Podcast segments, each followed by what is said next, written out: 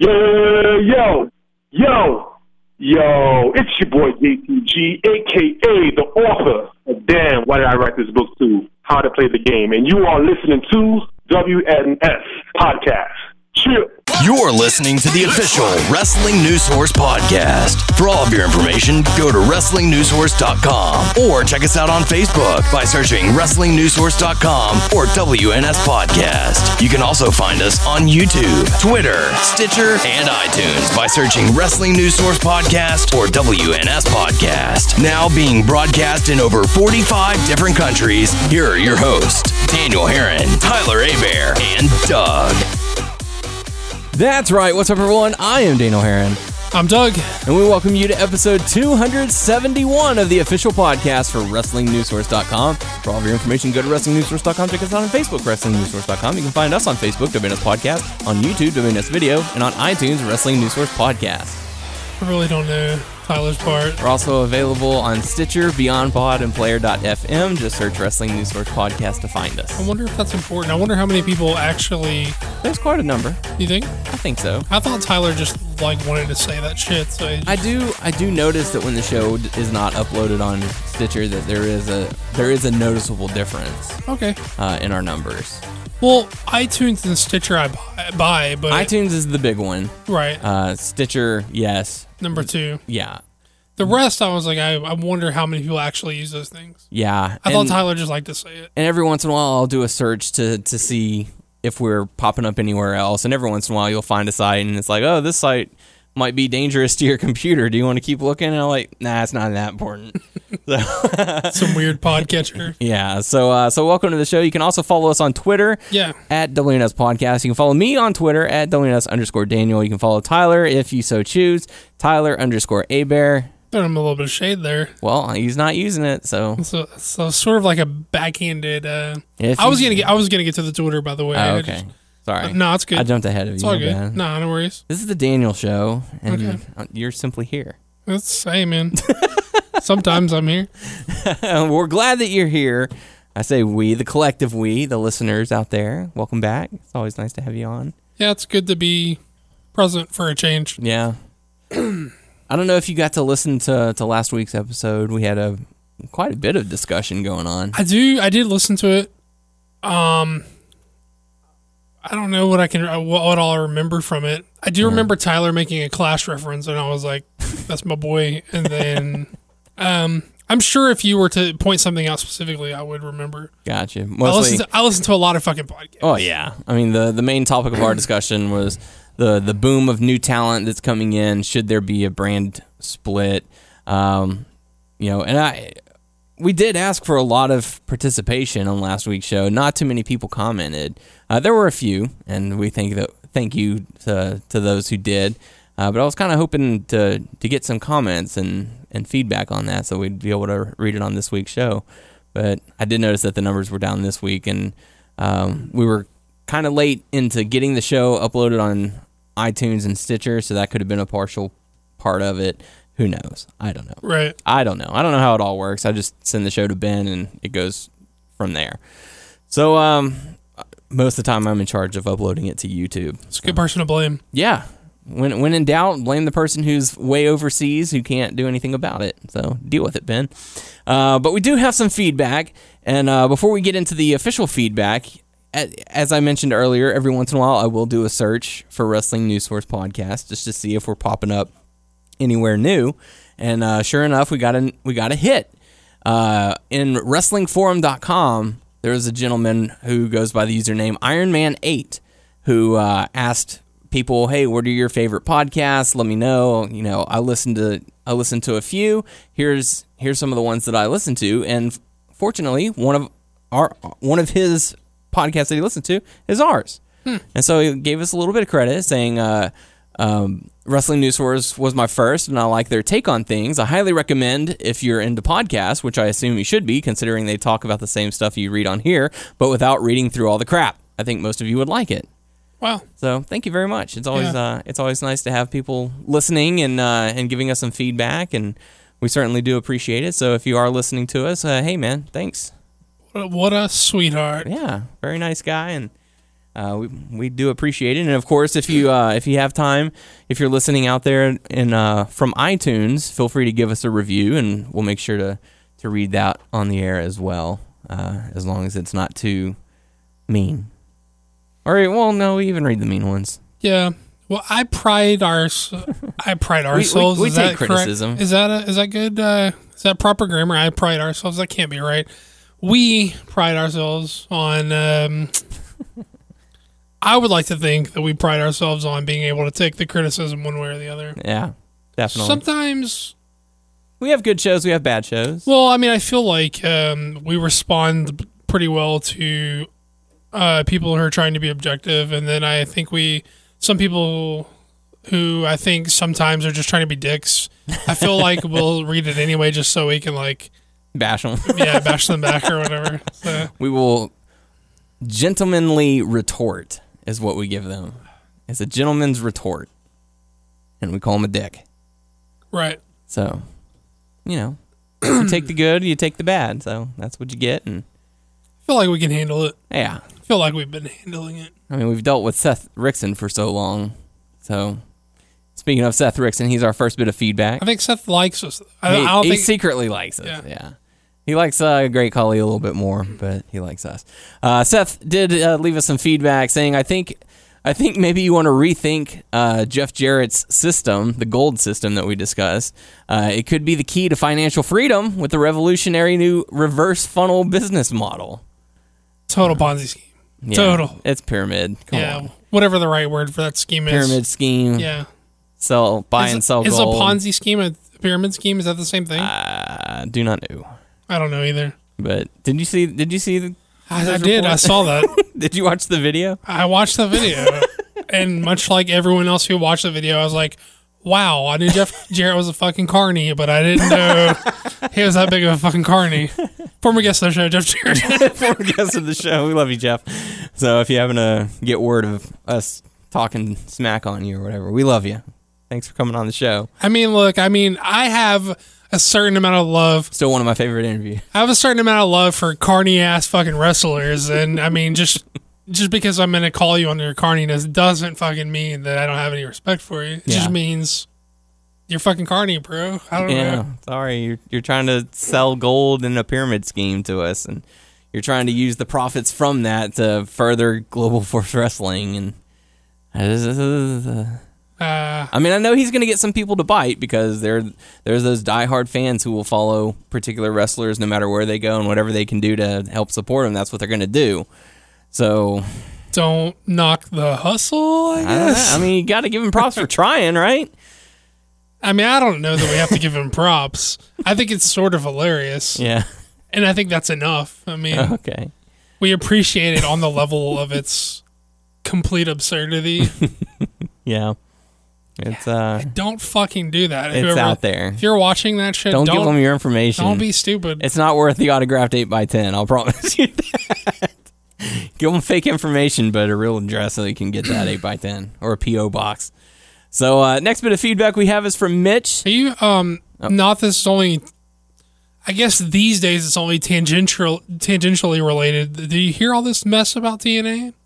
About possibly being sold at any point in time? Yeah, I've been hearing uh, talks and rumors, and how Suppose- Dixie's still trying to hold on to her fifty-one percent. Well, the the uh, the popular opinion seems to be that they've lost all their bargaining power. So Mm-hmm. that's like a just her dreaming that she's going to be able to yeah, sell it like and hold on to that. the ship is already underwater. Hers, she's still going. No, no, we can, we can still. well, she wants to sell, but like remain like the controlling interest or whatever. It'd be that like fifty one percent or whatever. yeah, that that's not gonna happen. I don't know, man. Like, look, look what you've done to this company. We're not letting you stay in charge. supposedly that they're not even paying and like i am so with my work schedule like i may be getting some of this shit wrong because i'm so like when i have a second i'm in but when I, a mm-hmm. lot of times i don't and i'm like out and i just come back in and i may have missed a bunch of shit that i don't know about but supposedly like they're they have these investors that are paying for all their tv tapings now that um because tna can't afford to pay their own talent for, to conduct their own tv tapings Wow. and this company that is the investor company who may or may not be again this is me you know half-ass paying attention because i'm busy Half in the loop. they may uh, maybe one of the parties that may be buying or possibly Hmm. buying have Ron and Don Harris as like officers of the company, the investment company, like the people. Yeah. like that used to wrestle for TNA. So that's really weird. Or another thing I think I might have heard, and I could be fucking this up completely again, is that TNA owns that company X amount of dollars, and that that company could like controlling interest could default to that company if Mm-hmm. TNA hadn't made their payment in a certain amount of time back to them, and there was like coming up on that deadline or something. So people were like, "This could be it. This could be it." Yeah. I don't know. Just a bunch of weirdness that I don't fully understand because And I'm we- only halfway paying attention. And we did talk about it last week about Oh, how they had to. Uh, no, not not that particular Okay. part. The the part where they have had to move their headquarters because they couldn't pay rent, and now they're stuck in a in their old factory where they would edit the show and and all this. I mean, it. Oh my God, you know, like I don't want people to lose their jobs. That is the worst thing because you know we we we said it on the show that, this is for the wrestlers. This is their way of life. They that's their job and you don't want to see people out of a job but in this case tna is not the place to be i'm sorry for the tna fans out there and i know that you are out there because y'all comment how many of these motherfuckers are even getting? Speaking of people who have jobs, how many of these mm. dudes and ladies are getting paid for on the real? yeah exactly So I mean, are they just out there working in good faith that they're gonna be made whole one day? I don't know. just for additional expo like are they working for exposure so it's like this will drive my personal value up so Right. whenever i go to indie shows i can charge more or- Right. i mean it's not looking good I mean, even if someone buys the motherfucker and even if they change the name or something, I mean that's probably better in the long run for Yeah. the guys and the girls that work there. They probably are willing if they buy it to you know put more money into it than TNA is actually putting into their, their Yeah. shit at this point. yeah I don't know. So really, uh, just crazy stuff going on in the world of TNA, and like I said, uh, the talent that's there, I, you know, I would hate to see them lose their jobs. So I hope that a new investor or a new owner will do some good, and make some changes around there, so that those guys can can still afford to travel and do what they need to do to to survive. But it's not looking good for TNA. Um, so I don't know. Uh, but the next bit of feedback we have is from Mitch saying, Great podcast as usual. I agree with you on Apollo Crews. Uh, way too early to call up. Being super athletic doesn't mean you're a good wrestler. Uh, I don't know about about that part. I mean, they've brought up plenty of people who are athletic, who are you know talented wrestlers. I just feel like they've brought him in and he, he hasn't really gotten a chance to really do anything. I mean, he's going up against Heath Slater or something like that. I mean, I don't know it's an introduction match or whatever, but I don't know. Uh, well, I don't think that he's done anything particularly wrong on the Yeah. roster. It's just that I don't think he ever found his footing in NXT as far as right. he he he was working the very like cookie cutter babyface style that they like, and I mean I mean by that I mean like a little bit of shine in the beginning, doing a lot of selling, um, and then he he goes to like the home finish with like his big spots, and it looked like there was nothing wrong with his matches. He just looked limited in the fact that it, I, I don't know if it's just he wasn't given an opportunity to, or but it made him look like he couldn't vary it up enough. Like Right. if if if he needed to, and maybe that's his fault, and maybe it isn't. But I mean, when I you get know. called up, you get called up. yeah, I mean, good you're not for gonna, him. I You're mean, not going to say, "Nah, I, I still have stuff I got to do around Yeah. here." You know, it's be a good way It's to like get. that- that that'd be a good way to get heat. It's like that guy who was uh, asking Tyler Breeze if he wished he had never left NXT, and he was like, "Nah, man, I just went to the bank. I'm good." yeah, Like, I just checked my bank account. I'm pretty solid. Yeah. I don't mind losing. I'm okay. Um, you know, and speaking of heat, uh, if you heard at the beginning of the show with the the nice little name drop, former WWE superstar, one half of Crime Time, JTG, going to be on the show. So don't go anywhere. yeah, Tune in for that. it's all about that money, money. yeah, yeah. So, uh, so thanks for the feedback, everyone. There is some uh, additional feedback, but it also pertains in the Q and A. So, if you didn't hear us read it uh, this time around, stick around till the end of the show. Uh, let's talk about Raw, baby. let's talk about. You and me. I was gonna say you and K, but all right. Oh. Anyways, um, He was gonna say you and what? K because they were in London. Oh, It was gonna be a terrible play, but it I got wouldn't have made any sense anyway. So I understand. your version was much better. Um, I will be honest. Everyone was was praising this Raw, saying it was you know very fun, very entertaining, uh, similar to last week. You know, it's like, dude, we've got two Raws in a row now where the product's been uh, you know above average. Um, I was unable to really keep my focus on this Raw. And it wasn't because of the product or anything. It was because I made the mistake of looking at the spoilers ahead of time. And anytime that that happens, I immediately lose interest, which is one of the reasons why I can't uh, watch SmackDown on a regular basis. Uh, because it's like I already know who's going to win. I know what's going to happen after that, and you know it takes out some of the surprise. Um, so I blame myself, and uh, everyone else can blame me for my lack of uh, energy and all that in pertaining pertaining to Raw. I thought it was fine. I thought it was like a solid Raw. They tend when they go to the UK, they tend to do a little lighter on storylines than usual, and a little like more on the like match like length. They let, they let them run a little bit longer, so that it felt like a regular, not regular. I mean, regular is not the right word. It felt like the like stereotypical like UK Raw to Yeah. me, but I thought it was fine. But we kicked things off. Uh, I actually missed the opening segment, um, but uh, we had the Ambrose Asylum with special guest Shane O'Mac, and uh, Shane basically saying, you know, I'm here to make some changes and bring some excitement. You're going to see some new stars. Blah blah blah blah. Good stuff. Uh, Kevin Owens comes out, then Sami Zayn comes out, then Chris Jericho comes out. Uh, they have a brawl, and Shane O'Mac during the commercial says, "Well, hey, you know, Kevin Owens, you want to fight? I'll put you in a fight. You're going to go up against Dean Ambrose and Jericho. You look like you're ready to fight right now, so you're going to go up against Sami Zayn right now." So we come back and get to see uh, Chris Jericho versus Sami Zayn. What were your thoughts on this match, there, Doug? I thought it was pretty solid. There Mm-hmm. were some spots, particularly in the opening segment of the match, that felt like Zayn was like slowing down for Jericho a bit to sort of for him to sort of keep up. It felt like to me in some spots. Uh, other than that, I thought it was pretty pretty solid. Not the best uh, Zayn match, but I feel like I hate to feel like I'm to shit on Jericho, but I feel like he's definitely lost a step. I don't think you can argue that he's lost a step. Yeah. He is getting older. I, I get it, you know.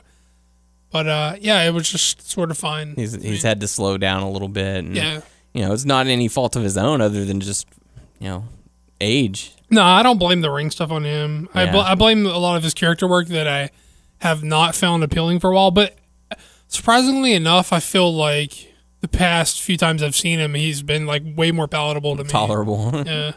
Um, but yeah, Jericho ends up getting the victory, I believe. That was yeah. Uh, so Jericho gets the win. Uh, after that, we get to see a backstage segment with uh, AJ Styles, and he's interrupted by Luke Gallows and Karl Anderson. You know, they embrace, "Hey man, it's good to see you. Thanks for putting in a good wor- word for us, for us to come down here. We need to catch up." Blah blah blah blah. So, leading towards the uh, the story that they would tell later on that evening. Uh, after that, we got to see. So I've been. um I hate to keep. I hate to say it so much, but I feel like I Hmm. constantly have to like justify my lack of uh, knowing what's going on by saying I haven't fucking been watching, guys. I'm sorry, uh, just because I've missed so much. But apology accepted. when is? Uh, well, thank you. Um, when when do they make the sort of philosophy change and the fact that they're gonna name check like outside organizations and stuff like this? I have no idea. Is this a, is this a very very recent development, or is this the past couple of months where I've been sort of had my head in the clouds? I mean, since I'm trying to think, it just sort of happened one day. It's like they would be like, "Oh, he's traveled all over the world. He's worked in New Japan." And you're like, "Wait, what?" Is it like a post mania thing, or is it like a For some, I want to say it was pre. Like, okay? I know that they mentioned it maybe once or twice when AJ made his debut. Um, but I'm trying to remember as to when, like, how frequently they started doing it. Because yeah, it, it is kind of odd to hear them do that. You know, for years it's like there's no other competition. It's just WWE. There's nothing outside of this. Well, it seems like the their philosophy for so long has been that it devalues it sort of devalues them as the place to be to name mm-hmm. check other places and it sort of lends credibility to outside places that they don't necessarily want to do. But now it seems like they're cool with being like the the place that bought up all the guys from the places you th- like now the philosophy seems to be yeah we bought those cool guys from that hip place that we're gonna say because you like them. And mm-hmm. so like we're okay being that company now is what it felt like instead of the yeah he's really well he's really well traveled and like he's a global superstar or he's an international superstar now he's now they're like those guys that you like from that place you like yeah those are those guys and we got them now Yeah. it's like it's like wade it's like a philosophy change Well, like. I know that they they make mention quite frequently. Oh, they were big over in Japan and Japan, Japan, Japan, but they would never say like the organization. Right. Every once in a while, they'll drop a New Japan or oh, they were IWGP champion. Blah blah blah blah. You know, when they're giving out the credits. I think it might be a mixture of well, it's a it's a mixture of a lot of things. Uh, it could be back harking back to the, the the CM Punk pipe bomb, where he's like, maybe I'll just go back to Ring of Honor, blah blah blah. Uh, it could be back uh, harking to uh, Paul Heyman saying he was, you know, the UFC champion. He was the youngest champion over in, in in Japan, or you know, whatever. You know, they they made mentions throughout leading up to this point. UFC's a little different, in, I think, in the fact that UFC does bigger business than them, so they sort of Mm-hmm. they don't feel they they can't like big league the UFC. Right. So it's a wanna- little. I want to say like once AJ made his debut, they started mentioning it more. I think that Okay. might be the uh, the official catalyst. Okay, If I had if I had to ballpark it, that's fair. I mean, regardless of who they decided to make the exception for, it definitely feels like a philosophy change, and the fact that they're just willing to do it for whoever. yeah, So uh, that's interesting. it is. It's I also noticed Cole, and like this may be something people have noticed for a while. Again, like I, I hate to keep saying this, but I, I feel Hey, like have you been keeping up with the product? no, man, not at all. I feel like I heard Cole, Cole say like side rush and leg sweep and like calling moves, and I thought that was a little odd because it felt like for so long he distanced himself from calling He's moves. actually trying to step his game up a little bit. well, I don't, I don't, I don't. I've never blamed it on Michael Cole himself. It's always been the, dir- the it's always been the direction he's been given. But Yeah. it felt like he, it was a more concentrated effort into like I don't know. I don't. Either. I don't know what I'm getting at, but Since they brought in Mauro, they're like, hey, you better step your game up. We're gonna Well, focus on the match a little bit more. the thing about that is if they didn't want somebody to call that style like Mauro calls, then they could have just made any of their guys say whatever they wanted them to say. Mm-hmm. They're interested in him for a reason, and the reason is he does what he does well. Yeah. So I don't know if that's a philosophy. Again, back to a philosophy change that this we're gonna get more back to this type of stuff. Yeah. One of the big discussions that Tyler and I had last week was that I think that the bringing in of Shane McMahon is a, a an attempt to spike the ratings while Roman Reigns is champion. I I do I do recall this argument, and I do think that they are. So maybe they're improving some matches, getting better on commentary, you know, more exciting people on the roster, all to say, well, hey, look look where the ratings were once Roman became champion. Okay, I, I do. Rem- I do recall you guys talking about this, and I do. I agree to the extent that the Shane thing feels like a kayfabe reason for them to make these changes that people have mm-hmm. been asking for, because they even kayfabe like he even kayfabe calls it out like what may what may not necessarily be a problem with them, but what fans perceive as a problem, like low ratings, is like as if they aren't the highest rated show in their network Sales are down, and Yeah. this is all down. stuff people say but don't actually and we are probably as guilty as anybody stuff people say that's a problem without actually knowing what they're talking about Yeah. And they're so they're like giving him the kayfabe voice to be like we're gonna change all this stuff that people see as wrong i agree to that extent that they are using him as a reason to endu- en- enlist all this change but i don't see the purpose of it all being just solely to credit roman with like i don't i don't know what the worth would be in that I mean, it's the WWE that you don't. The, the way that their thought process is never really makes a whole lot of sense sometimes. especially with it, the way it's, it feels and seems and is talked about that there is like the two sort of camps within the company. It seems that that would be like a thing that Triple H and Stephanie wouldn't let happen. Wouldn't let like a like a, an other camp guy be credited with the success of like change or whatever. So Yeah. I don't know. I don't know that I agree with you guys on that. I mean, I, I agree that he is a kayfabe reason for change, but I don't know that it's to credit Roman with. Yeah. Well, I mean, because whenever they had that uh, what was it Survivor Series match with The Rock and Cena, and the pay per view bombed, they blamed the Miz and R-Truth for the whole thing. And it's like you can't blame two people for the failure of a pay per view that features you know twenty people. You just can't. You know, if anything, you blame The Rock and John Cena because they're your top draws. Sure. So I don't know. I, I just don't know if I buy that. It's like you got to have a scapegoat for your failure, but what do you do when you have success? Oh, you pin it on him. Well, I think that I He's think our that- new guy. I still think that they're. I still think that Vince and Co. firmly believe that the company draws and not anyone in particular, Yeah. and they may they may be okay with making a guy their guy to sort of lead with, but I still think that they think that at this point and for a long time now that it's WWE as a brand draws and not a guy in particular. Mm-hmm. I don't know. I don't know. We'll we'll see once the quarter is over. That's that's kind of what I'm looking forward to seeing. I want to see the numbers of did the ratings go up? Did the numbers go up? And and all that. What are they going to credit it to? Was it the actual change, or are they saying, "Oh, it's because of our our our trust in Roman"? I bet Um, I bet the ratings don't go up though. I mean, I bet. I mean, I think a lot of this talk about ratings is like a sort of antiquated, Mm-hmm. Like measurement. Um, they're still like the highest rated show on their network. They're still by.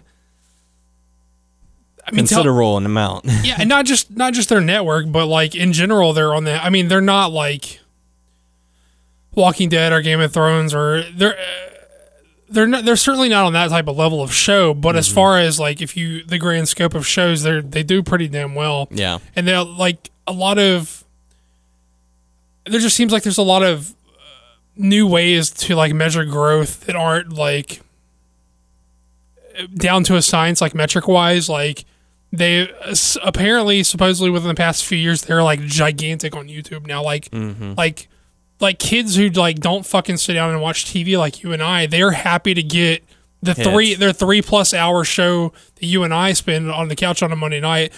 The kids are happy to get like that in like 15 minute like snippets and be like this is like the peak of what you like i only got the good parts of what you Yeah. just watched like i'm happy the to last three down. minutes of every match. yeah the, some people are, are happy to and i don't know how the wwe monetizes youtube or anything like that but i mean that's a metric that isn't considered and we are Yeah. definitely for sure moving away from my cable TV package, and Mm-hmm. we're definitely like into the streaming and the YouTube and the whatever. So those are like metrics that aren't considered. So I don't even know how valuable it is to look at the rating. They surely are valuable in some sense, but and not to mention now that now more than ever there are more channels for people to tune into. I don't think it's about channels at all anymore. Yeah. though. I think it's all There's about so many platforms. yeah.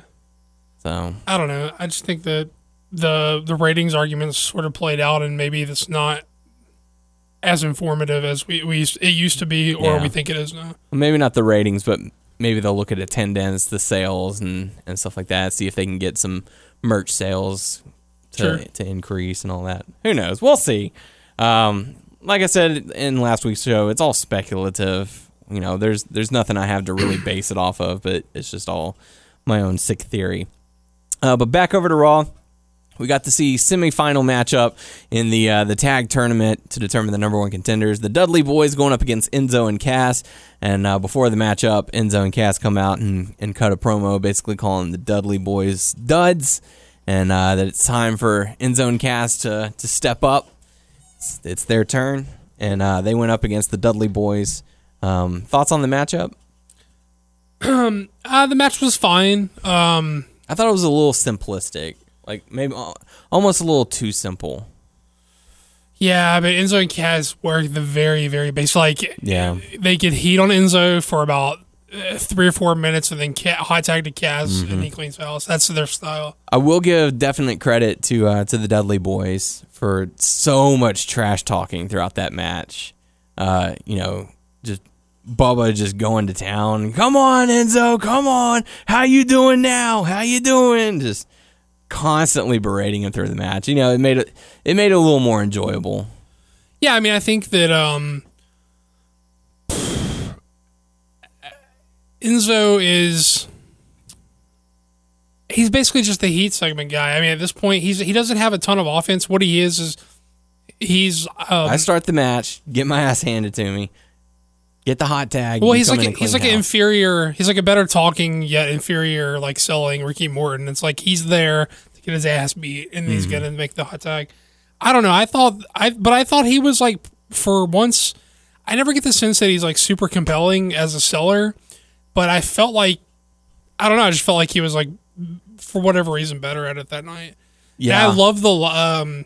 We sort of glossed over like the their promo, but I love. I thought the line was fucking killer where they said that like we're like A cups whether you whether you like us or not, we're real. I was like, that is a fucking killer line. I was like, That nobody nobody wrote that for that guy. Yeah, he, he no. fucking came up with that. That I was, was- like, that's nice. that was pretty enjoyable. Uh, and, and going back into the match, you know, you're talking about the selling. The part, one of the parts that I really enjoyed is whenever they had Enzo in the corner of the Dudley boys, and you know, Bubba was just like going to town, like stomping on him, and you see Enzo like trying to kick back. You know, not necessarily like roll out of the way or do anything like that. And no, like it got like in my mind, it was like this is what would happen in a real fight. Like you're on the ground, there's nothing you can do except maybe try and kick. And so it was that small little detail. I was like, I like that, you know, just makes it feel more like a, a, a real brawl. Um, but Enzo and Cass do end up getting the victory over the Dudley Boys to advance to the finals of the tag tournament, sponsored by Bootios. See, I feel like. Well, it's them versus Usos. Is that the finals to jump ahead? Is the uh, it's them versus Vaudevillains? That's right. That's correct. So, do you think that they're gonna go? It's almost a shame that they turn New Day faces, unless they just like we don't care that they're both face teams. Yeah. Like we're just gonna let them We're like go wild have a fun match. Yeah. Okay, so do you do you think that's where they're going? I don't know. To be honest, and I know we are jumping ahead a little bit, but that's okay. Uh, I was half expecting the Usos to win, go up, defeat Enzo and Cass, have the crowd turn on them, and maybe the Usos turn heel. Because Well- they'd be going up against, you know, they'd end up winning the tournament, going up against the New Day, and the New Day is the most popular team. Well, they did right just now. get jumped, so they have that whole sympathy thing going on. I don't know, man. Um, like maybe get- they join up with Roman Reigns, and I suppose it's possible that the vaudevillains could pull it out, but it feels like Enzo and Cass are so hot it would be a shame not to just Mm-hmm. make them. I guess just do babyface, babyface. Because I, I mean, I would love to just see those two teams like wild, wilding out on each other promo style. Like, can you imagine like, like Yes. Enzo talking like talking shit back and forth with the New Day? That could be pretty wild, you know. Like, okay, so the final match, the finals will take place at Payback. And so, where do you have the title match itself? Do you hold off for the next pay per view? Oh, I was under the impression they're going to do the title match at the pay per view. Oh, it's possible. But I mean, I'm probably wrong. You said that it's at the pay per view. yeah, or it might be like the kickoff match or something. Okay. But uh, actually, let me check on that. But while we do, you know, I would think that there'd be more more money involved if you said, uh, "Hey, let's just have the the number one contendership match at Payback, and then whoever wins that goes on to the next pay per view to fight the champs." But what do I know? Um, I don't know. Uh, Yeah, I really hope they go that way. Even even though it'd be face face, I it's almost a shame they turned New Day in the sense that they're going to work this program if they do it. But mm-hmm. I don't really care. I think that we could see we could be in some for some very entertaining TV between those two guys or those Yeah. those two teams rather. Yeah, and currently uh, on the uh, on the WWE website, it it just says that this is this match is taking place at Payback. It doesn't say anything about if it's the kickoff match and the the title match will be later on or or anything. So who knows? We'll have to see. But uh, Enzo and Cass do end up getting the victory, advancing to the finals of the tag team tournament. And uh, after that, we got a promo from Roman Reigns. He comes out to a sea of boos. The uh, the UK crowd was not too happy to see him. He did his "I'm not the bad guy, not the good guy, I'm the guy" talk, and uh, I think I know you guys sort of talked about that. Mm-hmm. I seem to remember you guys talking about that. Maybe it was Tyler about how that line just sort of isn't working. But I sort of feel like it's meant to be a little grating. I sort of Yeah. feel like it's mo- meant to be a little like we know you don't fucking like him, so fuck you. yeah, Um, I don't. I don't think it's meant to be like a baby face line. No, I- and this this promo is an exact reason why I think that they are turning Roman heel. They're doing it slowly Right. and gradually, like he's trying to reason with the crowd and be like, "Come on, you know, I'm Right. I'm just I'm a badass, you know." But it was the it was the interaction that he had with AJ where he was like, "Listen, I you know, I'll give you props. You're a very talented dude." And then all of a sudden he goes, "But this crowd will learn to respect me." And once you bring that aspect into it, be like, "That's a heel promo." See, well, you know what I was really, I really felt like, and this is sort of jumping ahead just a just a hair to what happened. But what I really felt like they were setting up for them to do was to be like huge trolls and have like Anderson and Gallows team with Roman like mm-hmm. interfere in the match and then be like he's the guy who actually brought them in. Yeah. But they can't. I mean, obviously that's not what they're doing now. But I felt like that was going to be the turn and the huge troll to be like, oh, you, you thought these guys were here for AJ. They're Yeah. fucking with Roman. But I don't know. I don't know. And that's- I don't know what the goal. I don't know what the goal is in the in the program altogether. I guess especially once you start bringing like the Bullet Club guys into it, I don't understand what Mm-hmm. what what their plans are for AJ. And that's why I was thinking that they were going to have the Usos maybe win the match, go into the finals, and go into the title match as heels because they're slowly starting to turn Roman.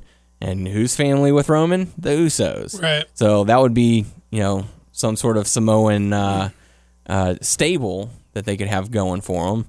And you give the Usos the titles as heels. You got Roman being the champ as heels. Yeah, you got a dominant stable right there. Yeah, but you sort of they sort of muddied the waters by having um, Guns and Gallows like jump him. So it's sort of weird. They're sort of doing the is AJ going to be on the same page with them or not? Yeah. Do you think that there's any chance that they just say fuck it and AJ like just succumbs to what they do and like help him win the title? What are the odds? Do you think of that? Uh, I'd say, I mean, there's always a chance. I'd probably say 30%. Part of me wants to to see Balor come in and say, "No, they're not they're not working for AJ. These these guys are working for me. Mm-hmm. I want the title. I don't care what AJ wants. I want the title. And these guys are going to help me, you know, accomplish that goal." Problem with that is we're a long time between specials and he didn't drop the belt. Yeah. So I mean, it's not unheard of for him to come up as like, I mean, Owens came up with the belt, but mm-hmm. that's I don't know. It felt a little different Yeah. because he sort of came in like, oh, it was an open challenge, and he was already Yeah. I don't know. And there could be anything that could happen at the at the NXT tapings. I mean, they could say, "Oh, we're going to have a battle royal tonight, and next week the winner faces Balor." And oh, what do you know? The person who won the ro- the battle royal won. He defeated Balor. We got But a uh, new aren't they, NXT they champ. taped like four weeks of TV, so it'd be at least a month or so, right? Yeah, it's possible. I don't know. Do you think there's any chance that they backpedal on the Roman heel turn and they do like an AJ heel turn, Mm, and then you get something weird like a a reunited Shield versus like a Bullet Club or something weird like that? not really. I just It's a little too far fetched for me. Yeah, it's just what sort of makes it seem really weird for me is the what the end game with AJ would be like Yeah. all of it. So I don't know. It's weird. Yeah, it is very strange. Um, not not bad. Strange. I don't want to get the impression that I like. I think it's bad. I just think it's uh it's really nuanced. Like, and I'm not sure where they're going. And I guess that's Yeah. not a bad thing. So time will tell. We'll find out at least next week whenever uh whenever we get to watch Payback. is it next week? I think so. I think it's like two weeks. Huh?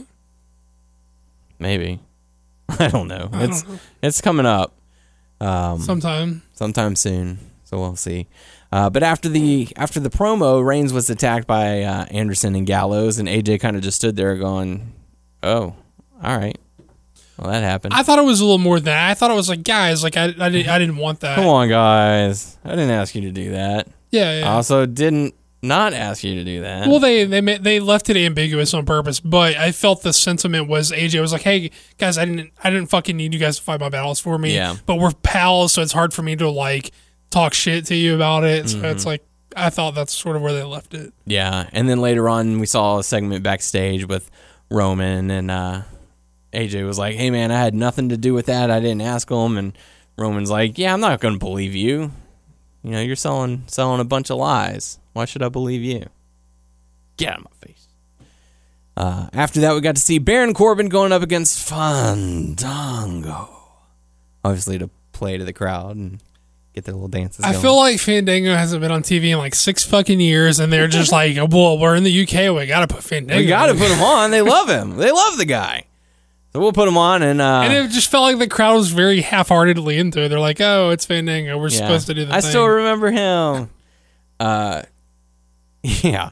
Uh Ziggler was on commentary for this and uh the matchup wasn't really anything. Baron Corbin ends up getting the win and then he lays out Dolph Ziggler afterwards. Yeah, it was really more about um, progressing the Ziggler and Bit Corbin stuff than anything Yeah. else.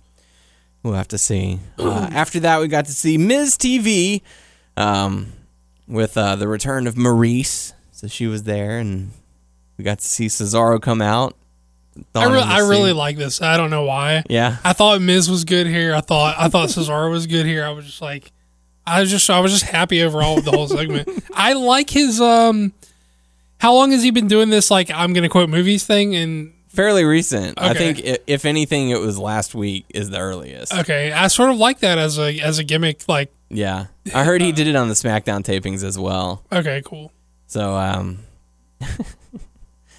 I don't know who you are, but I want you to give up your title. He obviously fu- he obviously fucked it up, but that's a lot of shit to remember. It is. It's a lot of dialogue, and I did chuckle at Maryse, and she was she meant to say "get on your feet," but she said "get in your feet." You know, just I like, thought. all right, um, I see. I think that like her accent and like her flubbing lines like that like adds to the. Um, the character. yeah. But I, I thought when he said I can, I can do better, we'll do another take. I thought he was gonna do the whole thing Oh, over yeah. because he fucked up like oh I was like oh man that's gonna be a lot. I don't know who you are. I'm like, oh god, he's gonna do the whole thing. Does he only do action movies? I hope he only does like bad action movies. he's gonna do Kindergarten Cop next time. God, I hope so. Who is your daddy? and What does he do? Um, But I thought Cesaro was good here too, though. yeah, he's he's uh His whole little like, like he's doing the the so-so hands on him on Mm-hmm. his performance. it's all right. I like the like, How he's coming out as Bond and doing all that. yeah. I wonder if there's gonna be like any copyright issues they're gonna have with that. I don't know. It's like, hey, we know what you're doing. You're walking along trying to be James Bond, and then you turn and rip off this, rip off the suit or whatever.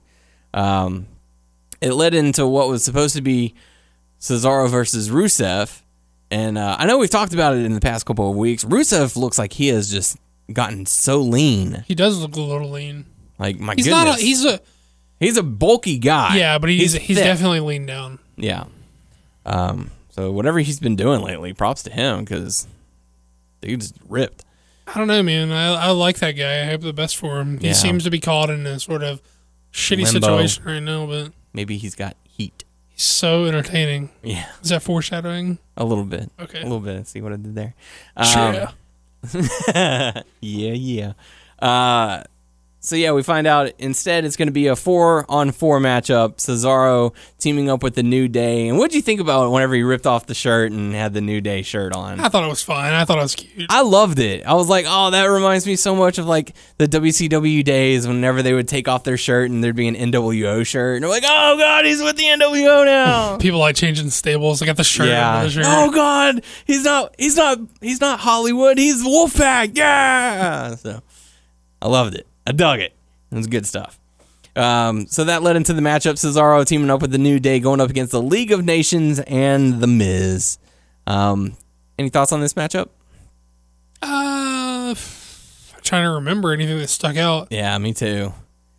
I got nothing, man. Yeah. The only thing I remember is post match, whenever they were trying to get Cesaro to gyrate with the New Day, and uh, Oh, I like when New Day when they came out, they did the the um the cannon arms. They're like, "Blah, blah," and then um uh God, I can't think of his name. Cesaro. Xavier was in the middle. He was like, like he was getting shot or whatever. The nice little touches that they Yeah. do. Uh, but Cesaro and the New Day do end up defeating the League of Nations and the Miz. So good stuff. Uh, after that, we got to see a eight women's tag match players: Sasha Banks, Natalya, Paige, and Becky Lynch going up against Naomi, Tamina, Charlotte, and Summer Rae. Uh, and uh, the the crowd seemed completely dead for this match. Like they were hot. They were into Paige because she was the hometown chick. Right. They were they were hot for Becky when she first came out.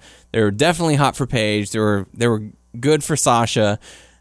And once the match really got going, they just kind of died down. yeah. I don't know. It was it was very odd for a for a UK crowd.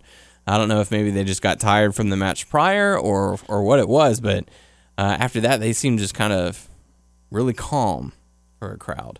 Um, so any anything to take away from the matchup is just sort of a hey, go out there and perform in front of the hometown crowd and have a good time and Yeah, I guess so. yeah.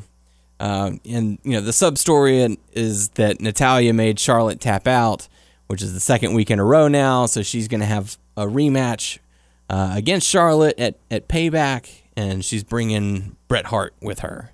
So we'll see how that all plays out.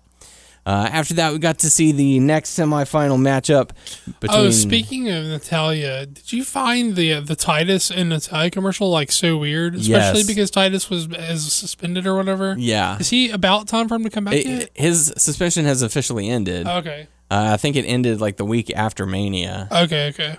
Um, and yeah, it's it's so strange, and the fact that he They're was like, hey, he's a great guy. he's such a good guy, we just totally were assholes and suspended him for a really stupid reason. but he's such a great guy. but look how good of a guy he is. he's is. such a great guy.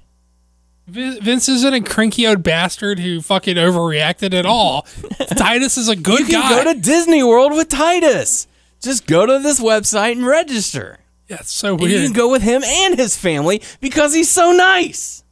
Look at how nice he is. He's so nice that we probably shouldn't have suspended him for such a stupid reason. But look how nice he is. Fine him maybe, but suspend him sure. That's what we did. But he's so nice. Such a weird commercial. so weird. And he finishes each other's sentences. I like Titus too, man. Oh, yeah. so, it was so weird. I don't know. I don't know how to feel about. it. I mean, I know how I feel about it, but I Do you- just I was like, what you is feel- going on? Would the commercial have been better had Natalya had her cats? No, Okay. for sure not. I I, I hate that ugly cat. Oh. R R.I.P. to the dead one, but I mean, I'm saying, Yeah. I mean, if if you had if you gave me the, the chance between like Natalya and her ugly ass cat and farting Natalya, I'd take farting Natalya back. Oh, poor Natalya. Such a hard career. Uh, after that, we got to see the Vaudevillains going up against the Usos, and um, you know they were selling the uh, the shoulder injury for one of the Usos, and Vaudevillains end up getting the victory. I was surprised. I was surprised as well. So they advanced to the next uh, to the finals of the tag team tournament. Have they been healed the whole time they've been up?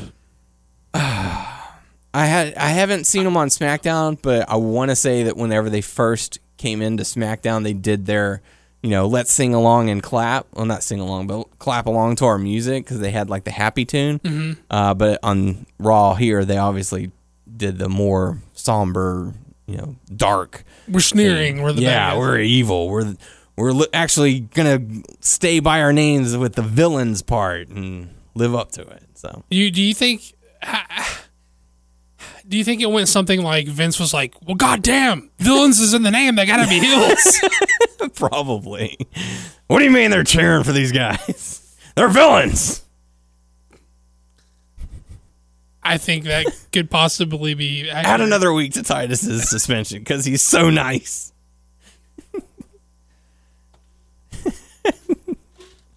I don't know. Yeah, I have no idea. I don't know where I was going with that. Me neither. Seems plausible though. Yeah, absolutely. what are you talking about? They they get cheers. They're villains. Because it seemed like didn't they try to test run a heel turn for them in NXT and it didn't work? And they're just like, nope. They were just, so, yeah, they were so over with the crowd, and the, it just didn't work out. Like even uh the NXT Houston show that Tyler and I went to when the Vaudevillains came out, they got cheers, but they came out to that the low villainous theme. Right. So we're like, why'd they change that up? You know, everyone was used to wanting to clap, but uh, and they were still, you know, or I think that was when they were faces.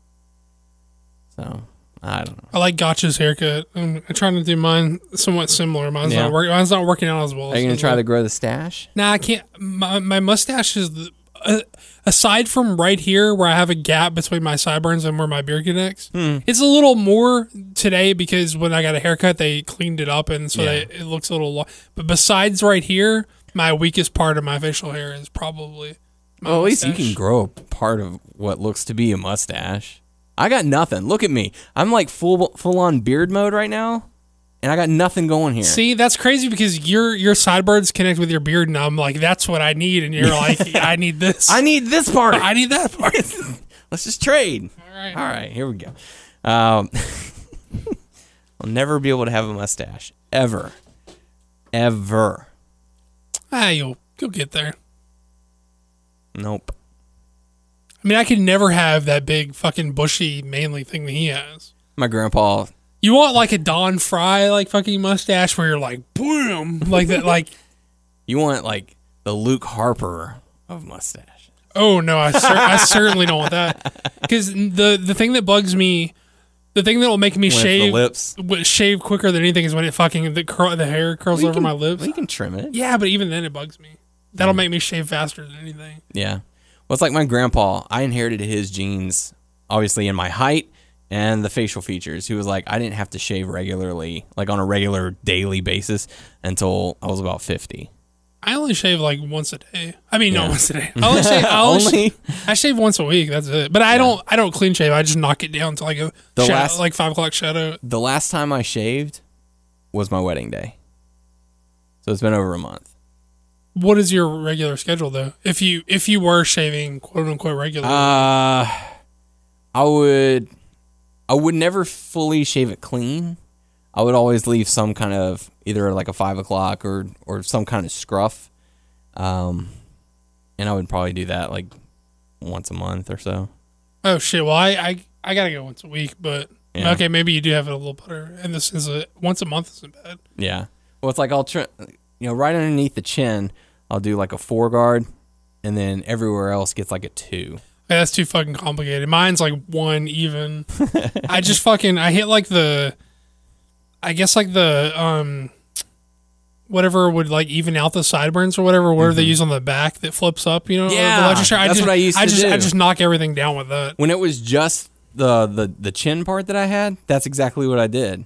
I would just flip up the sideburns and just zzz, Yeah, that'd be it. And be done with it. I shave with that. I never shave with the other thing. I would just go like that and then go back. You're a goatee guy, though. I've never been a goatee guy. Yeah. Well, what it was, I tried it out one day. Well, I say one day. It took me like eight weeks to grow out a little bit. Um, and then I was like, yeah, I think I'm gonna try it and test it out, just see see if I like it, and never went back. And then once I started dating Kelsey, she was like, "Oh, I love scruffy beards. I love all that. You need to grow your beard out." So I'm like, "Well, I've never really tried it because you know it'd be it'd be a it would be a solid month for me without shaving, and I would look like what you have right now. I'd be like, this is a month. So, um, so it was kind of just like, oh yeah, I just stopped shaving for a while, and eventually it got to where it is now. But I don't know. She wants me to keep growing it and get my hair longer. I'm like, mm ain't happening. Sorry. See, I've always been. I, we're like a little bit inverse because I've always been like a. I, I don't usually do a beard. I do like stubble and like shaggy hair, but then like recently I've been going for the shorter hair thing. But, Yeah. but you don't like long hair. You once once I can grab my hair, it's it's too long. It's time to get it cut. Like if it starts touching my ears on the sides, it's time to get it cut because that See, starts driving me insane. I went through a two year period where I got a haircut like once every six months. mm-hmm. Maybe like ten years, I got a haircut like every six months, and you probably would die for that. then. Yes. Yeah. I got a haircut and shaved. The last time was uh, before the wedding. So, You've never had long hair. well, I take that back. When I was like four, maybe, you know, because that was that thing where the parents just didn't want to have to deal with you sitting in a chair screaming your head off while someone's got scissors near your head, near your face or whatever. So yeah, I had longer hair, but it was never anything really like long. So, anyways, I have no idea what we were talking about. uh, next matchup: Apollo Crews going up against Heath Slater. Uh, do you know how we got to where we were talking about? Uh, I'm sure if we go back and listen, we can. Fuck it. We don't Yeah, it's screw not important. Yeah. Um. Oh, we were talking about Gotch. Oh yeah, I like his haircut. Yeah. Props. Bring it back around. we do the whole thing again. You're like, you know, what about the mustache? What about English? What do you think about his facial hair? it's fine. um. He's no gotch. Yeah. That gotch is a handsome man. he's manly. Uh, so yeah, Apollo Crews going up against Heath Slater, and they did a little video where they were like, "Oh, well, you know, if you beat me, then if one of you guys beat me, then I'll join your club. But if not, you got to leave me alone forever, forever, ever, and uh, Forever, ever? forever, ever." And Apollo Crews ends up getting the victory, defeating Heath Slater. Uh, and I found out on the SmackDown spoilers that they did not leave him alone forever, ever. And uh, this week he faces Curtis Axel. Man, So. Andre 3000 is gonna be pissed. It's the whole world. They love it when you get down, or you don't get down. I forgot the lyric. Uh, any thoughts on the matchup? it was pretty much like a like a showcase match for um Apollo. Yeah. Uh, that brings us into the main event of the evening: Dean Ambrose versus Kevin Owens. Uh, this was one of the matches where I was just about checked out. I was like, "Oh, I'm getting ready for bed," and It's funny you mentioned that because I fell asleep during this. really. I mean, I was really tired from work, but like, Yeah. I was. I felt myself like fighting to stay awake. I was like, I'm gonna make it this fucking match. I'm gonna make it this fucking match. I'm gonna watch an episode of Raw. Damn it! But it was not to be. Yeah, I didn't make it through the match. That's okay. Um, from what I saw, the match was fine. Crowd liked it. A lot of good spots. Cole seemed excited. Uh, Dean Ambrose got the win. So, Clean? No, I don't like that. yep, got the clean win. So, that was pretty much it. I don't know that I like that. Mm hmm But Raw has been on the upswing as far as entertaining and stuff to watch. But like I said, I took myself out of it whenever I read the spoilers. Uh, anytime that I read the spoilers, I'm just like, eh, I didn't even know they were in the UK. I was like, oh fuck, they're in the UK. That's cool. Um, we are moving into some hot topics now, uh, but before we get into the regular hot topics, Doug, I want to get your opinion. We found out at the absolute conclusion of last week's show that uh, ECW original Balls Mahoney, former guest on the show, passed away. What were your thoughts? Man, put me on the spot. That's fucking. I mean, it's obviously fucking sad. It's terrible Yeah. news. I mean, he is super fucking young. I think he was like 40, 40, 44. Yep. That's way too fucking young to die. People. They said uh, they said he took a bump at a previous show, like supposedly he'd come out of retirement or something. Wrestled a match, took a bad bump, had to walk around with like a walker. Um, was sitting at home with his wife. They were watching Jeopardy, answering the questions. He laid down and fell asleep and never woke up. It's really scary and Yeah. really sad. I Yeah. mean, obviously, I, I don't want anyone to die, especially not at 44 years old. Mm-hmm. Especially not, you know, uh, Balls Balls Mahoney is my wasn't like my favorite wrestler or anything, but I feel like I have like a certain amount of appreciation and a certain amount of respect for almost anybody who does this shit, just because of how long I've been a fan. So I mean, obviously, I don't want any. Fucking terrible news. I mean, Mm-hmm. And uh, you know, I went through and found the full interview that we conducted with him. Well, I say full; it cuts off at two hours and seven minutes, just because I think whenever we were recording it at the time, our memory on the computer filled up. And it no longer allowed us to continue the, the interview. It went on for quite a while dude can talk. he can talk um, and so to be honest, I really have no idea how I ended up finding it. It was on. Uh, was it on YouTube?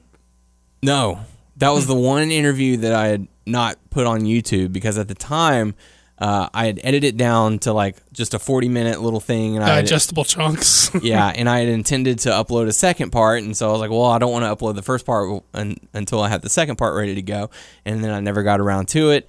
Computers crashed, lost memories, all kinds of crazy stuff, and then somehow out of nowhere, um, I had an external. I had a hard drive for one of my old laptops, and I plugged it into my current laptop, got all the stuff off of there, and that's where I found all of like the original episodes of the podcast, like episodes one through ninety eight or something like that. Because for some reason, uh, you know, if you go back on on iTunes and stuff like that, it it you can't listen to an episode until about episode one hundred thirty. yeah, I think it's only. I think a lot of it does that for all shows. I think it's just only holds so many per. Well, even on the uh, on the wrestling news source page, uh, it only cuts in at a certain certain episode, right. uh, and it's because we revamped it, and I had no way of getting those episodes back. I was like, I don't, you know, the computer crashed at work, and that's where I had all my stuff saved, so I don't know where it is. Um, but I, you know, one day I found out how to take songs from an old existing iPod and put it onto a new computer, and that's how I got those episodes back. Uh, and I put it on an external hard drive. Well, I found the old existing hard drive of one of my old laptops from years back. Um, obviously, because this is an interview that took place in 2011, if that gives you any any, any indication. So I grabbed the hard drive, plugged it in, and uh, sure enough, I was able to to locate it in all of the files that was uh, registered on that on that particular hard drive. Nice. So it was a two hour shoot, and uh, I posted it up on YouTube. And so it's it for those of you who are interested in checking it out, it is there. And it is available. Uh, WNS video on YouTube, and uh, you can go back and relive some of the th- thoughts and memories of Balls Mahoney, circa 2011, where he's talking to his son. I believe it was three at the time. Oh, really crazy stuff. Yeah, you got a young family he's leaving behind. Mm-hmm. So it's really, uh, really no sad to good, see. no good. Yeah, I'm for sure sorry to hear. Yeah. Um, but we do have some hot topics to talk about this week. Uh, Adam Rose and Konnor from the Ascension. Doug, I don't know if you heard about this. Uh, both suspended 60 days. Second, well, uh, second wellness policy violation. It's real weird and real funny and real convenient how the guys who get popped for these things are always the guys that they just don't probably need for anything. Yeah. It's that little low grade of heat going in there. Just something. I wonder what it was that they were busted on. I don't know. I just think it's uh Were they trying to get off a plane and say, "Hey, can you hold this for a second? Or maybe so. I mean, I don't know if it was recre- recreational or performance enhancing. I don't know what exactly they got popped for, but yeah, I think it's funny that like every time we haven't heard about anybody getting popped for a long time, mm-hmm. and you know, I think the last person was like Hornswoggle. I think it was like Hornswoggle, and it's always just weird that you know these guys are you know not an important part of the, part of the show at the time. So Yeah, I don't know. It's a little weird. Randy Orton got busted, but I mean, like ten years ago or something. I mean, not not literally ten, but he I got, want to say he got busted a third time, but then they were like, "No, that's only a second offense." yeah. or something to that degree, but who knows? Uh, so the, he, so those guys are going to be out for a while. Uh, another person who looks like he might be out for a while, Bray Wyatt, possibly suffered a, a leg injury during a house show in Milan, Italy. Uh, there was a video that surfaced of him kind of going down to the ground in a match against Roman Reigns. And uh, WWE confirmed that he did suffer an injury, but no timetable as far as when he's going to return. So Are they back in the states next week or what? Yes. Yeah, they'll be back in uh, in America. So that's tough to see. Um, there are rumors going around right now speculating that the uh, the League of Nations will be soon disbanding. Probably for the best. Yeah, hopefully Rusev can come out in the positive on that one. Um, and we're not going to talk about Total Divas this week, um, as the uh, finale is taking place as well. Didn't see it. Um, So maybe maybe next week we'll get to talk about the uh, the season finale. Who knows? Well, I think today is the last. Oh. Uh, Do you, do you think Abra's gonna be back enough? eh, Back in time to catch it or anything? I doubt it. if you can find it on demand, maybe. Maybe. Who knows? Um, but for those fans of Total Divas, or more importantly, the Bella Twins, the Bella Twins are getting a spin off of Total Divas. Total Bellas. I believe so. And uh, they showed a, a teaser poster picture, I guess. I thought you were gonna say video. I was like, I definitely didn't see a video. No, I didn't see video, but I saw a picture of, uh, you know, the whole family standing on the staircase. Did you see that picture? Yeah, it's like Nikki and Cena, and then uh, Nikki, uh, then Brie and Bryan, and then it's like But Johnny Brian's like holding the dog. Who's who's holding the? Was he holding the dog? I don't remember. Oh, Then it's like Johnny Ace and the mom, and then like the brother and his chick. yeah. Who looks a lot like the Bella Twins, if you ask me. The brothers is that his wife or whatever? Yeah. At You're least in that picture. You're saying his wife looks like really like his sister? Pretty similar. Hmm. At least in, I don't know. At first glance, maybe I'll need to go go back and, and see. Just trying to say all brunettes look alike or something. Not at all. Not Are they brunettes or do they have black hair? Oh hell, I don't know. I don't know. But here, come come. Let come me look let this. me look at this. Let me It's investigate. it's blurry, but I mean, if you're if you're looking at the picture, Bella, Bella, Bella, could you can you see it? There's similarities. How sharp does Daniel Bryan look in that suit? really sharp. I think you might be grasping at straws. All right. All And it right. is a little blurry, so in your in It your is fin- blurry, so it's hard to see. But like at first glance, you're like, oh yeah, look at that. You're basically trying to be like he wants to fuck his sisters. No, I'm not saying that at all. It's kind of what you're saying. Not saying that at all, sir. How dare you? I will not stand for those accusations. I'm pulling up a chair. Listen, if you're gonna tell me there's a show I can watch that's all about the Bellas and John Cena and Daniel Bryan and Johnny Ace, fuck yeah, I'm gonna watch that show. I mean, granted, I have time to watch anything. I'm gonna watch that show. Why would I not watch that show? Sounds like a fucking awesome show. All right, here's a here's a closer view. Here's a closer look. I don't know. I think Brie and and this chick, there are some similarities. Think you're trying to say all dark haired chicks. Look I'm not saying that at all. Not don't one bit. I don't know, man. All right, Well, uh, what what features do you find similar about them? just the jawline, the nose. Let me and- look at that. Again. Now I gotta pull it back up. All right, hang on. And their hair is very similar, so let's see. Hang on. Bear with us, folks. We gotta we gotta do this. Images, searching Whoa, whoa, tools. Go back. Go back to the Google hits. John Cena and Daniel Bryan moving together. I gotta see that fucking. Wow, that's uh. Read that headline for the people who aren't looking at. All right, so if you type in "Total Bellas," the top hit in the news, John Cena and Daniel Bryan moved in together to film new Total Bella show. sounds like a show I need to see. That sounds very interesting. You let me know how that show goes, and I mean, I'm sure it'll be a segment on the show. all right, here we go. Take number three. Ah, Let me, let me re-examine. all right. Let's re-examine. Oh god. Hmm. Like you could do a, a, a fair face swap, and I Are think it would be She is not a sister. that. Well, that was my initial thought. I was like, is there a third Bella sister that we are unaware of? Is he for sure married? I have no idea. I don't know hmm. anything about the guy. What's his name? JJ. I don't know. I'll Google it. Yeah, you watch the show. You should know these things. I can't. Yeah, dude, I'm so out of the loop on everything. You gotta cut me some slack. I'm as behind on Total Divas as I am on I'm just regular saying. wrestling. I'm just saying that JJ Bella. What's their last name? I can't type JJ Bella. That's not gonna. Oh, it does come up JJ Bella. JJ Garcia. Living under someone's name. I'm like, I can't type JJ Bella. That's not gonna Yes, come up. It's you like, can. It, fucking comes up JJ Bella. yes, proud husband to. Yeah, that's her. Okay, that's what she looks like. Okay. See, in that picture, it looks different. Yeah, she's got distinct features. Yeah. What does that even mean? I said, I said distinct features. Yeah. Sounds like I don't know. All right. Yeah, she. I mean, she's a a dark haired chick, but she doesn't necessarily look like them. Okay. You're listening to a special interview segment for the official podcast for WrestlingNewsSource.com. Okay, folks, joining us this week, our guest. He is here to talk about his recently released book, Damn, Why Did I Write This Book Too? Now available on iTunes and Amazon.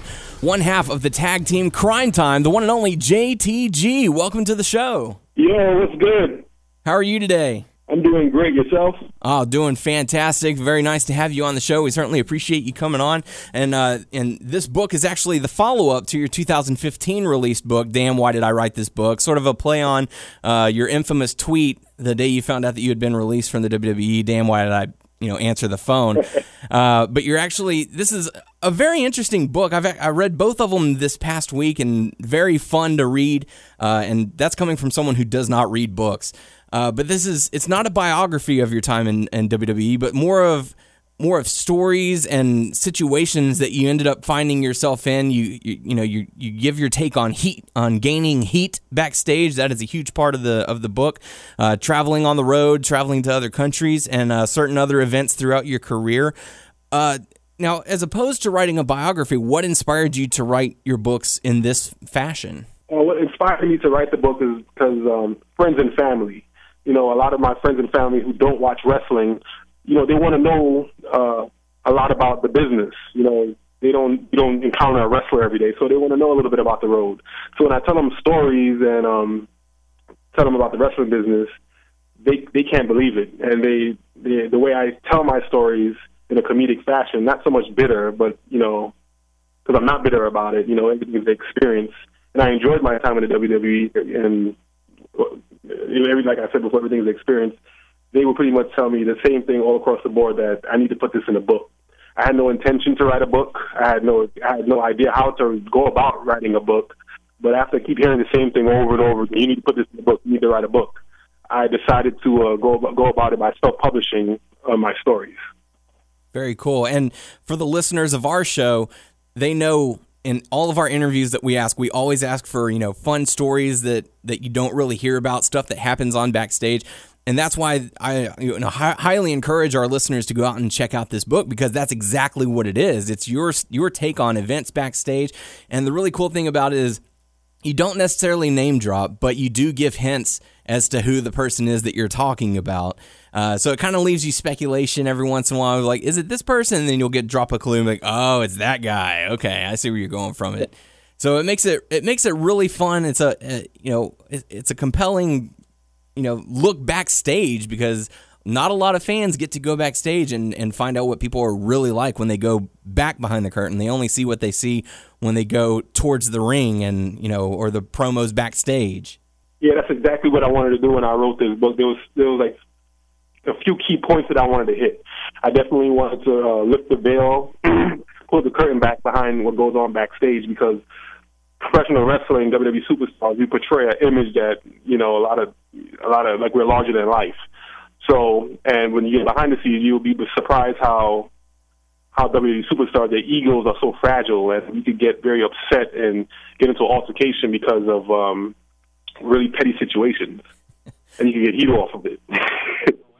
and for those of heat is heat is pretty much like backstage is like uh, a dark cloud following you, following superstar or like the the cooties for grown ass men. Absolutely, and it could be anything from getting up from the table and not asking if your buddies needed anything, or you didn't shake the right person's hand, or, or anything like that. Or wearing, wearing sunglasses in the in, in the in the arena, thinking that you're a star. yeah, exactly, exactly. Trying to get yourself over outside of the original program. It's you know it's amazing some of the stuff you can get in trouble for for not even knowing that you had anything to do with it.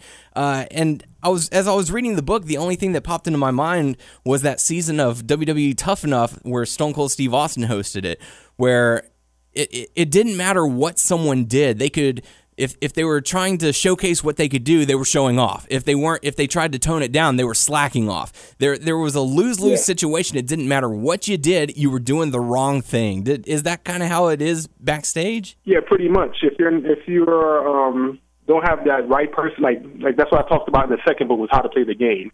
Once you align yourself uh, with a certain top guy, you could get away with stuff like that. So, for example, if I was, uh, if Stone Cold was still backstage and he took me under his wing, I will have to find a, a balance. I don't have to keep that certain balance and walk on certain eggshells because people will know that I'm, you know, Stone Cold is backing me. And that's as ridiculous as it sounds. That's that's how it is backstage. Sounds very like late middle school, early high school. You got to get in the right clique. You have to fit in with the right crowd. It just seems very, you know, mundane. Oh yeah, definitely. Like let's say I walked in late, you'll get chastised, you'll get yelled at, you get fined. But if I walked in late and I was with Stone Cold, oh yeah, he, he's with me, he's fine. It's like it's a totally different ball game. Yeah, exactly. And was there was there a particular person backstage that when you initially got to the WWE, you you thought this guy, there's no way that he and I are going to hang out or or become friends, but you ended up hanging out and getting to know one another really well. Is there someone that kind of took you by surprise like that? Um, I don't know what a uh, a lot of guys. Um, I wouldn't say that I never thought I would hang out with them, but I'd be surprised that we had such a uh, cool bond. Like for example, uh, Bray Wyatt. I never, I like, I uh, started riding riding with him on the road. I never knew that we would be such uh, uh, cool friends and, and click the way we did. Like me and him would drive four or five hours, and we would talk nonstop. And you know, when there was silence, it wasn't uncomfortable. Very cool. And yeah, we do hear lots of stories of, you know, people getting into cars with one another and essentially becoming road wives as the uh, as the saying would be. Uh, aside from Bray Wyatt, who were some of the people that you rode with on a regular basis? Um, I rode one time. I was surprised. Me and TJ rode one weekend together, and me and him, uh, TJ, uh, who uh, from the um, what's his, what's his stage name? Tyson Kidd. me and him rode one weekend together, and we had a great, we had a great, uh, great relationship. We built a bond. Um, I didn't think that me and him would be able to be uh, be be friends um, like that. But after that, you know, we kind of understood each other a little bit more, and you know, there's a there's a mutual respect definitely after that. Very nice. Uh, and you know, you were you were a fan, as many of us were. You know, whenever you were very young, it was long before you even became a wrestler. Uh, right out of high school, you got into wrestling school. Uh, you lived the dream. You were in the WWE for about eight years. Do you keep up with the current product still? Are you still do you still consider yourself a fan, or, or have you kind of moved on past that stage? Um, I would consider myself a uh, little bit of a fan. I'm not a diehard fan. I would say that I would say that I watch the big events. Mm-hmm. I will watch WrestleMania. I watch Royal Rumble. I'll watch SummerSlam. I'll watch the Raw after WrestleMania, and that's pretty much it. You know, I still have friends who watch wrestling. My mom keeps up with the product. She's still a diehard fan, um, and I might glance at it every now and then. But yeah, you, you're not going to see me uh, uh, running to put Raw on. Following you know, you, you became some somewhat of an internet phenomenon when it seemed that for years you kind of was you were able to lay underneath the the agent's radars from the featured endeavored list. What do you think uh, allowed you to stick around for so long? Um, I could definitely say that I believe this is what I what I feel that Vince saw something in me when I first when I first uh, got there and a few months in, you know, Vince will put me to the side and he will tell me things that really encourage encourage me. Like he, he would tell me things like, "You have a lot of charisma, you have a lot of potential, you're still young, I see a bright future, bright future in you." Um, Shane did that, put me to the side one time at um, at the WrestleMania after party. You have so much charisma, uh, you're young, you have a bright future ahead of you. Keep your head up, blah, and, you know. So that that definitely um, encouraged. I was that that made me more charismatic, made me more comfortable in the ring.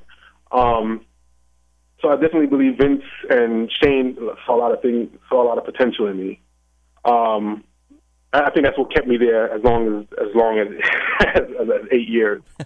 But as me, uh, there was a lot of rumors that I was hiding in the locker room and trying to be unseen. It's like that's absolutely uh, BS. Ducking, ducking out in catering. Oh yeah, yeah. I mean, I did hang out in catering a lot. No, I was not hiding in catering.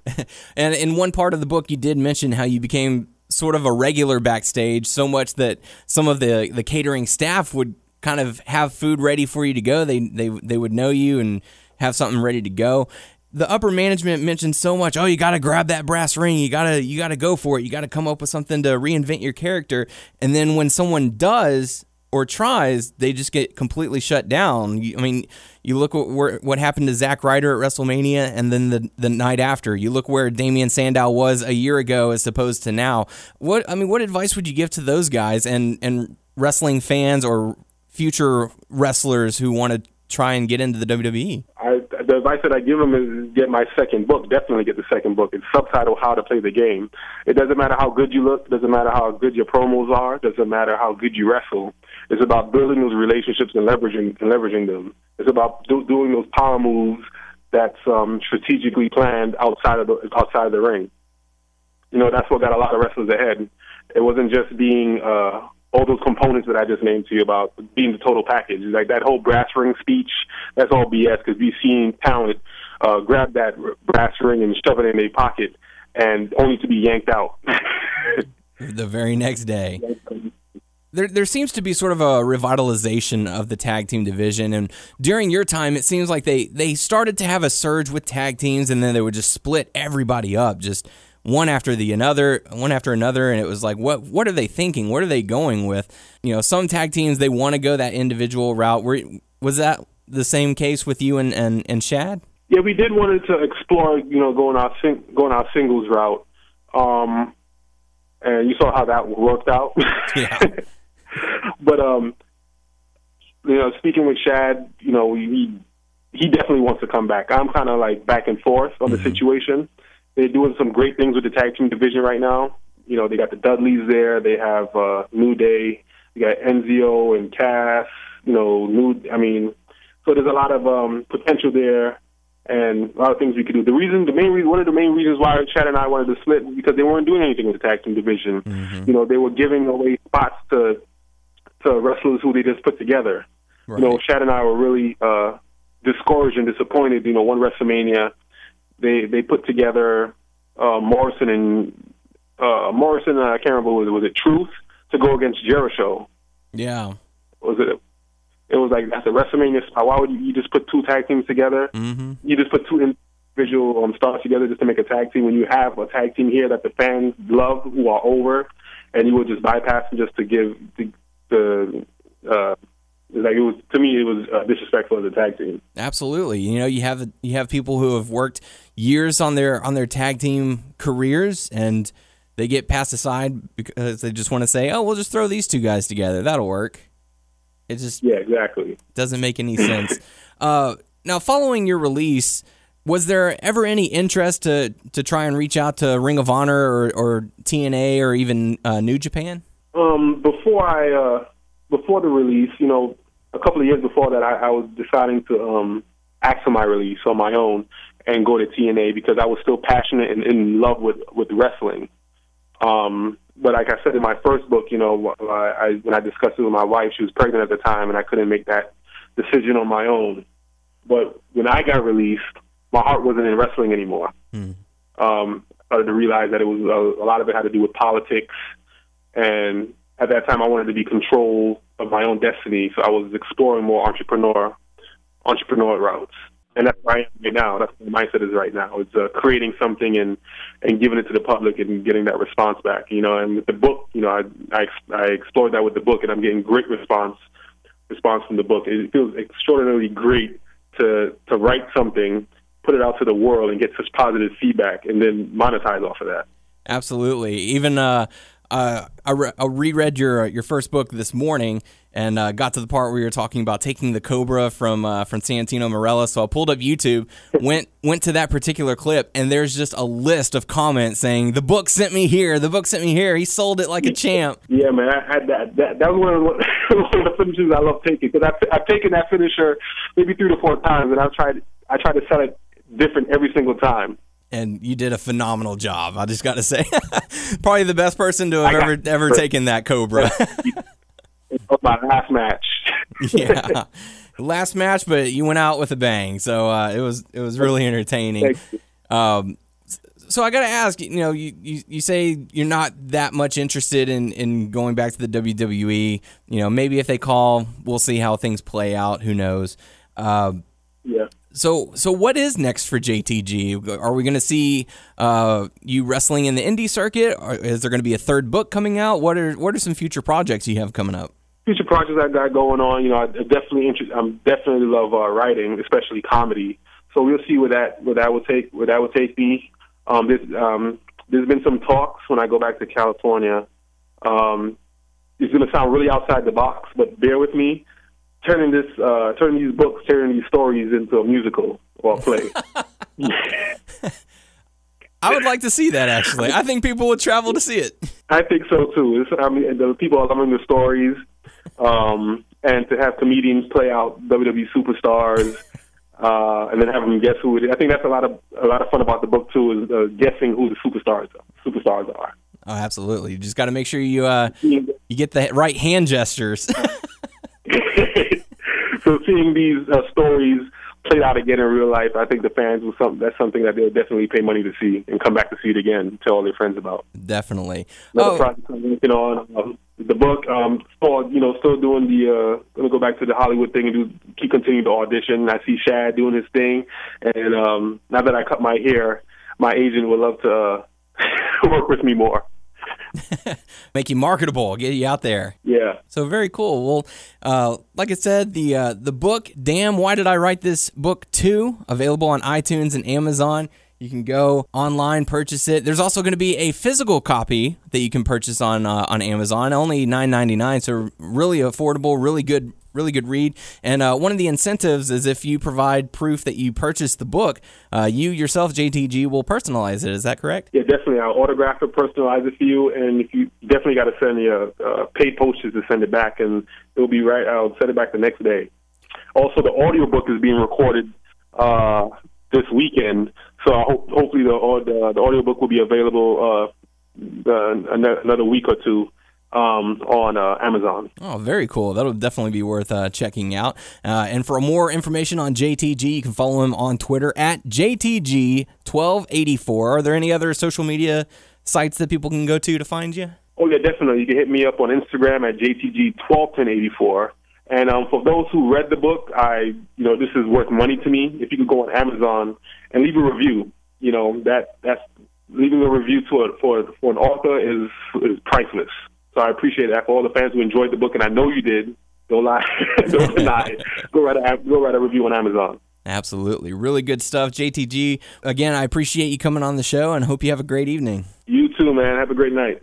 Really good stuff. Now it's time to go into the Q&A portion of the show. Your questions, our answers. First question coming to us from Donnie saying, uh, any thoughts on a Money in the Bank ladder match for the women's title? Great podcast, awesome job. And this actually came to me from uh, from Twitter.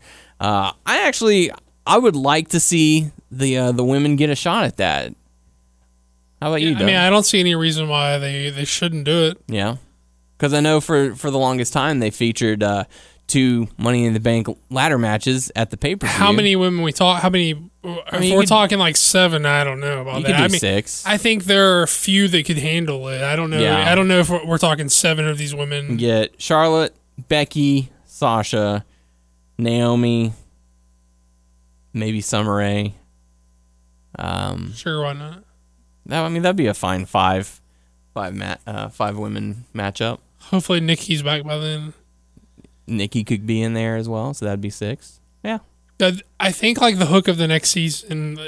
I think the cliffhanger they leave it on is Nikki being like, "I don't know if I can ever wrestle again." But hasn't she been out and saying that she's not done or whatever? Because that was the word for a while that she was done. I think they're still awaiting official word. Okay. Like they still have to wait like a month or two more before they can see how well everything is fused. But she got like the the fusion surgery. Is that what it was? Yeah. Like them fusing the discs together. I think so. So it's going to take a lot of like time to to see how well it it bonded and all that. Because if she goes in there and takes a bump and it wasn't fully done, then that's it. So we'll have to see. But uh, but thanks for the question. Yeah, I, I would like to see the women get a shot at the uh, at the Money in the Bank ladder match. Uh, now, will they actually let them do it? We'll we'll see. Uh, next question coming to us from uh, Parag. I think I'm saying that right. Parag, maybe. Parag. Uh, saying this is the Sorry first. if we fucked up your name. Yeah, sorry about that. Saying this is the first podcast I've ever listened to of yours and loved it. Got a new subscriber and follower. Uh, my question for you guys is who who has a better gimmick regardless of their booking?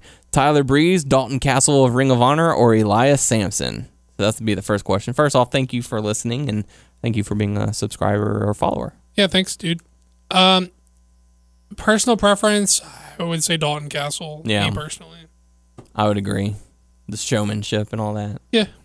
Um, and question number two: If Dalton Castle came to WWE or NXT with the same gimmick he has right now, do you think he would get over with the fans? NXT, yes. I don't think it would translate to the larger WWE. It would be kind of tricky to, to pull that off. NXT would be he'd be fine. Oh yeah, They- he'd be huge in. NXT. Not so much on the main roster. Yeah, I don't know if it would translate on the main roster. They would, you know, you know how the commentators are. They'd crap all over it Yeah. the first chance that they got. Uh, but thank you very much for the for the questions. Final bit is coming to us from James saying, "This is my first time to comment. A lot of new new blood uh, this week. I like it. Uh, this is my first time to comment, but I wanted to say I love the show and I usually agree with y'all. I have one question, and it is: so where does Rollins I thought you were gonna say I usually agree with y'all, but I usually agree? But uh, the one question is: where does Rollins fit in when he comes back to the roster? I think Roman should be a heel and uh, and partner up with Triple H. When Rollins comes out uh, comes back, he tries to be buddy buddy with Triple H, but Triple H says, "Sorry, we found ourselves the new guy." Roman comes on screen and uh, starts the Rollins face turn, leading to Rollins winning the title at WrestleMania 33. Oh, and as far as the belts, which we had discussed last week. Um, he likes the IWGP Heavyweight Title, TNA World Title, Big Gold Belt, uh, the IC Title, and the Red Strap NWA TV Title. Hope you read. Hope you read part of my stuff next show. Good luck and have years more fun doing the show. Yeah, I think he. Oh well, thanks for checking us out. Yeah, thank you. um, I think he comes back as a fiery babyface. I don't- Absolutely. I don't see any other way about it. Yeah. As soon as as soon as his music hits for that first time, the crowd's gonna go nuts for him. I mean, he's gonna be a missed talent. So it's it's gonna be up to where they go from his character from there. I for sure. I don't. I. I don't even know if they'll be around when he's back, but I for sure don't see them bringing him back, being like, "Oh, hey, what's up?" Like testing the water with authority. They're not even going to touch that. Yeah. I don't think. He's gonna come back full blown baby face. If anything, he'd be like, "You guys just fucking forgot about me." So whatever. But I don't even think they'll address it. I think they'll just be like, Mm-hmm. I'm here "Oh." to get back my WWE Yeah. title. Don't even think they'll reference it. Yeah. All right, so that's going to do it. Thank you very much for the questions. Make sure to submit your questions on our YouTube channel, WNS Video, also our Facebook page, WNS Podcast. Check us out on WrestlingNewsSource.com and WrestlingNewsSource.com on Facebook, and subscribe to our show on iTunes if you will uh, by searching Wrestling News Source Podcast. Yeah, we're on Twitter. It's at WNS Podcast. Daniel's at WNS underscore Daniel. Uh, Tyler's at Tyler underscore Abear. Um, I f- would be remiss if I did. I know Tyler would want it this way, so I'm gonna plug his his Noah art thing on Facebook. Yes. Um, what is it? Just Noah art. Noah Art, N O A H space A R T. Go like that on Facebook. Go like that page on Facebook because No, uh, because Tyler's really proud of his stupid little Noah pictures, and he would want you guys to you go know like you love them. Oh no, I, I like him too. Okay. What do you think about my idea for Raw Oh with the yeah, pictures? With the picture. Of I don't want to like. I'm.